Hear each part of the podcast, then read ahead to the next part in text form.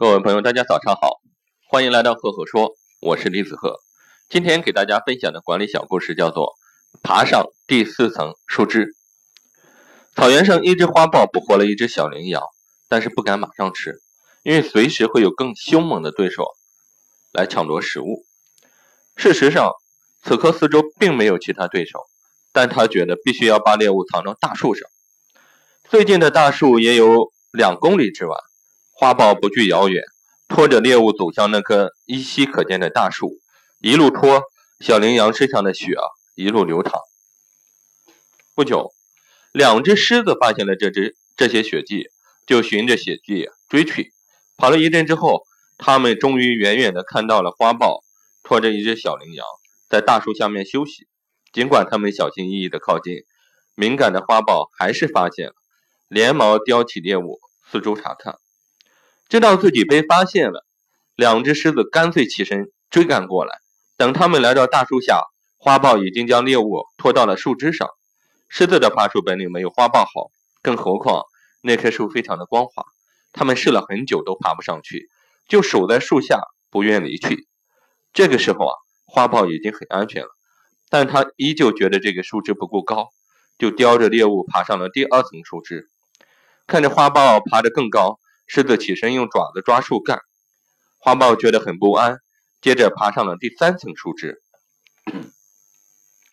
第三层树枝已经非常细了，摇摇晃晃的，但是花豹并没有觉察到潜藏的危险，它只是觉得爬得越高，离狮子越远。见花豹爬得更高，狮子发怒的嗷嗷大叫，但是又束手无策，它只能趴在地上和花豹硬耗。他们早就饥肠辘辘。如果一直耗下去，只会饿死自己，沦为花豹的食物。可是花豹又有哪些考虑？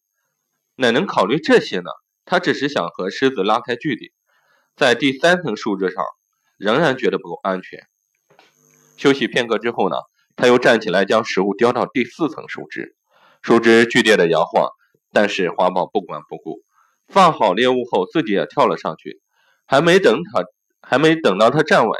那根树枝咔嚓一声断了，花豹和他的猎物一起跳了下去。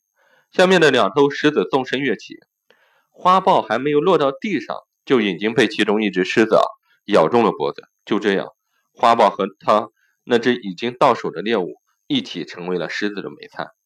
各位听到这里，你会有什么样的感受呢？我们发现，捕获猎物之后不马上吃掉，而是藏起来慢慢享用。遭到狮子围困之后，不是。硬拼狠斗，而是爬到树上避开劲敌，这说明它是一只有智慧的花豹。但是，他没有想到，所谓的安全并不是绝对的距离，而是一种尺度的把握。如果为了避免一方的危险而无限的往相反方向退避，往往会陷入更大的一种危险。